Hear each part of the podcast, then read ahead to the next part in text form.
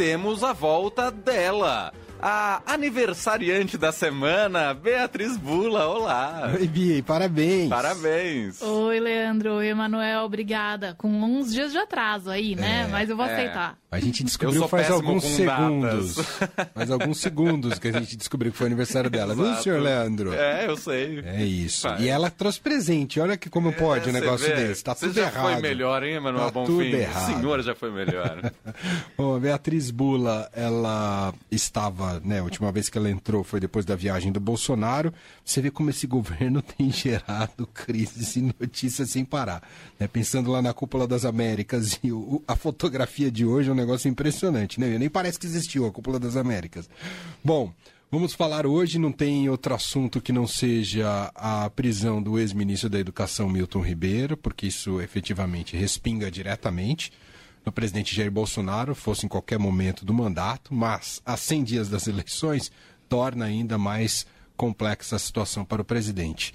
Antes da gente, da Bia, comentar aqui o caso, vamos colocar duas sonoras aqui do Bolsonaro. A primeira delas numa entrevista que ele. Essa foi, foi para Itatiaia, né? Para a Rádio Itatiaia, quando ele fala é, sobre a prisão do ministro, ex-ministro Milton Ribeiro. Ele responda pelos atos dele. Eu peço a Deus que não tenha problema nenhum. Mas se tem algum problema, a PF está agindo, está investigando. É um sinal que eu não interfiro na PF, que isso aí vai respingar em mim, obviamente. Eu tenho 23 ministros, tenho mais uma centena de secretários, mais de 20 mil caem em comissão. Se alguém faz algo de errado, ou vai botar a culpa em mim, logicamente a minha responsabilidade é afastar e colaborar na investigação. Pode ter certeza que essa investigação, além da PF, deve ter Controladoria Geral da União, aí sim, é um ministério meu, e ajudando na para elucidar o caso. Essa foi a sonora do presidente Jair Bolsonaro repercutindo a prisão do Milton Ribeiro. E a gente recuperou aqui a frase dita pelo Bolsonaro que será a mais lembrada desse episódio. Quando o Bolsonaro fala o que pensa sobre o Milton Ribeiro e a credibilidade do Milton Ribeiro. O Milton, coisa rara de eu falar aqui. Eu boto a minha cara no fogo pelo Milton, minha cara toda no fogo pelo Milton. Estão fazendo uma covardia com ele. Muito bem, né? Tá pegando fogo, bicho. Tá pegando fogo. Agora sim, Bia, me conta. Um dia bastante complicado ali para o presidente Jair Bolsonaro, para o clã Bolsonaro e para as pretensões nas eleições, não é? Certamente, Emanuel. É um dia é, em que os aliados do presidente se preocupam muito, não só com os desdobramentos de até onde essa investigação vai chegar, e afinal de contas, como que isso vai respingar nele do ponto de vista jurídico, mas também especialmente do ponto de vista político, né, de como isso atrapalha a campanha. A gente tem é, uma série de situações e, é, e escândalos ou tragédias dos últimos meses aí, algumas que a gente poderia elencar, que é, não afetam diretamente a campanha do Bolsonaro. Uma delas é a trágica, o trágico assassinato é, do Dom Phillips e do Bruno Pereira, por exemplo. Verdade. É o tipo de situação é, que não muda muito o cenário em termos de discurso do Bolsonaro, é, e ele dirá né, que poderia acontecer, é, infelizmente, em qualquer governo. Apesar de haver muitos, é, muitas análises aí mostrando como houve um desmonte, né, com dados na FUNAI, na proteção das reservas indígenas, proteção ambiental, etc., que, é, de certa maneira, possibilita a ação ilegal é, em regiões como a do Vale do Javari e, portanto, né, é, que facilita um tipo de ação é, e crime como o que a gente assistiu e terrível, que é, é o que você falou, né? A Cúpula das Américas foi há duas semanas e já aconteceu tanta coisa e no meio dessa tanta coisa isso gravíssimo e muito triste. É, Desta vez, a gente tem uma situação que atinge um dos focos de discurso do Bolsonaro durante a campanha, que é a questão da corrupção. É, não é o grande tema dessa eleição, como já foi é, em outras. Né? Em, em 2018, por exemplo, o tema da corrupção foi muito mais presente do que é agora. Agora, o grande tema, parece que sensibiliza os eleitores, pelo que a gente vê das pesquisas, é a economia. É a percepção sobre como a vida está mais difícil agora, os preços das coisas coisas estão mais caras, inflação, etc. Mas o governo Bolsonaro ele sempre tenta tirar o foco disso, justamente porque esse é um calcanhar de Aquiles é, da campanha à reeleição do Bolsonaro. Então tenta é, jogar com outros elementos, por exemplo, da corrupção. Bolsonaro é uma pessoa que se gaba de falar que não há corrupção no governo dele, o que é, não é correto, né? A gente vem é, revelando aí no jornal e outros veículos também uma série é, de situações é, que expõem aí como os ministros é, do próprio governo Bolsonaro, e a gente tem desde o ministro do Turismo, ex-ministro do Meio Ambiente, né, Ricardo Salles, agora Educação. Saúde. Saúde, exatamente, até na compra das vacinas contra a Covid. É, fora a questão familiar ali do Bolsonaro, envolvendo o gabinete do Flávio Bolsonaro. Enfim, é, uma série de situações que, no mínimo, deveriam fazer com que o presidente se explicasse. Mas ele ignora todas elas e diz que no governo dele não há casos de corrupção. Bem agora ficou inevitável. É, ele tenta se descolar do Milton Ribeiro, né? Claro, agora com essa, essa declaração, né? Fala, bom, se a PF é, prendeu é porque encontrou coisa, ele vai ter que se explicar. Então, na verdade, é uma tentativa de descolamento, mas estava até outro dia no governo. defendido é, pelo é, presidente, né? Como esse áudio que você é, colocou agora nos mostra e está sendo lembrado o dia inteiro por todos, é claro. Foi é um áudio de março, né? Não precisa nem ir muito longe. Foi outro dia aí que o, que o presidente disse isso. É, também muito próximo da ministra da ministro é, ex-ministro Milton Ribeiro, também era muito próximo da ministra Damares, ex-ministra Damares Alves que tem um trânsito muito bom com a Michelle Bolsonaro. Então, assim, é inegável o, o trânsito ali facilitado. Também a gente está falando de um é, suposto esquema que está sendo investigado usando distribuição de verbas do Fundo Nacional de Desenvolvimento e Educação, que estava nas mãos do Centrão, é, que é uma base de sustentação óbvia do governo Bolsonaro. É, o Bolsonaro fala que não, né, não tem nada a ver com ele, não chegou nele a investigação, mas é, a revelação desse gabinete paralelo aí no MEC para favorecer pastores foi feita pelo Estadão.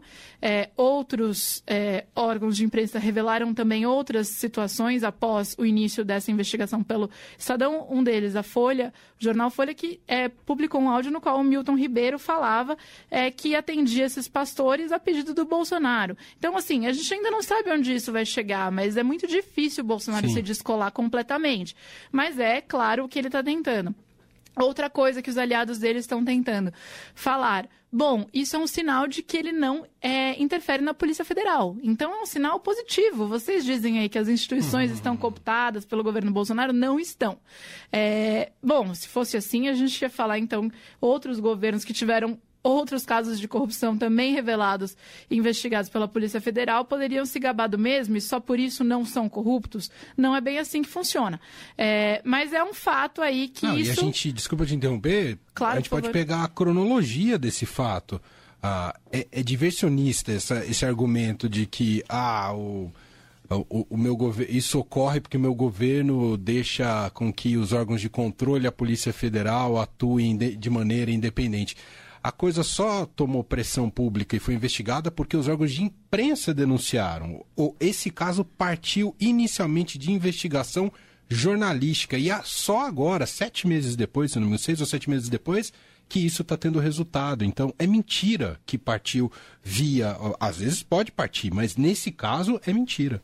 É, mas o que se pode falar é que a Polícia Federal trabalhou, né? Está sendo feita uma, uma investigação. O tempo da, é, da investigação jurídica, ele é diferente mesmo do tempo, muitas vezes, do jornalismo. E acho que até aí tudo bem, é válido. Agora, é, isso não é o suficiente. Ou seja, pressupor a independência da Polícia Federal, dos órgãos de investigação, é o mínimo. Não deve ser celebrado como uma grande vitória do governo, então ele é, ele é, ele não é corrupto porque ele permite o funcionamento das instituições. Não, o funcionamento das instituições é uma coisa que tem que estar posta, não, não tem que estar em xeque, né? Inclusive, é alguns é aliados do é, ex-presidente Lula se queixam um pouco de ele não, é, ele não se apropriar um pouco desse discurso de ter fortalecido é, instituições de controle, né? Durante os governos petistas, inclusive no governo Dilma, com a lei anticorrupção, etc, né? Dizem que é, o PT foca muito nessa esta linha de ataque à Lava Jato e quando poderia, talvez, é, é, puxar para si um pouco do, do crédito aí de ter construído alguns desses instrumentos e mecanismos de controle. Mas o fato é que tem que ser o básico que a gente espera de um governo. É, mas é isso, eles querem transformar é, nisso o debate. Mas é muito difícil, porque fica mais complicado para o Bolsonaro agora desviar da discussão sobre economia, por exemplo, atacando o Lula por uma questão de corrupção.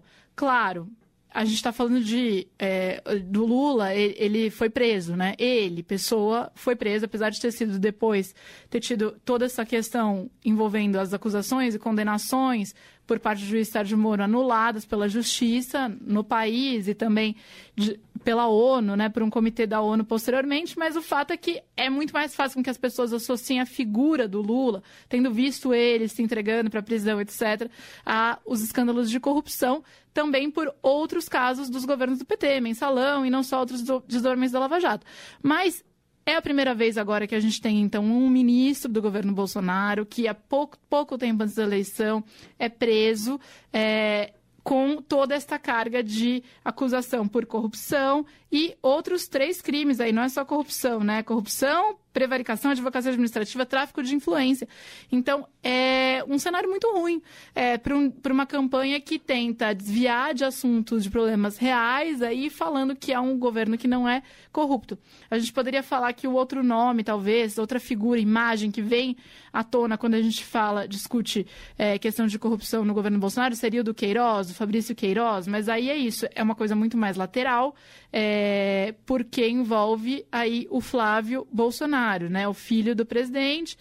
É, e um suposto esquema de rachadinha ali quando ele estava na Alerj, na Assembleia é, Legislativa do Rio de Janeiro. Então, o Bolsonaro fica não, não cola diretamente ali nele, apesar de também ter uma série de relações entre o Queiroz e o próprio Bolsonaro. Queiroz, inclusive, que deve concorrer a deputado, se eu não me engano, uhum, esse ano, uhum. né?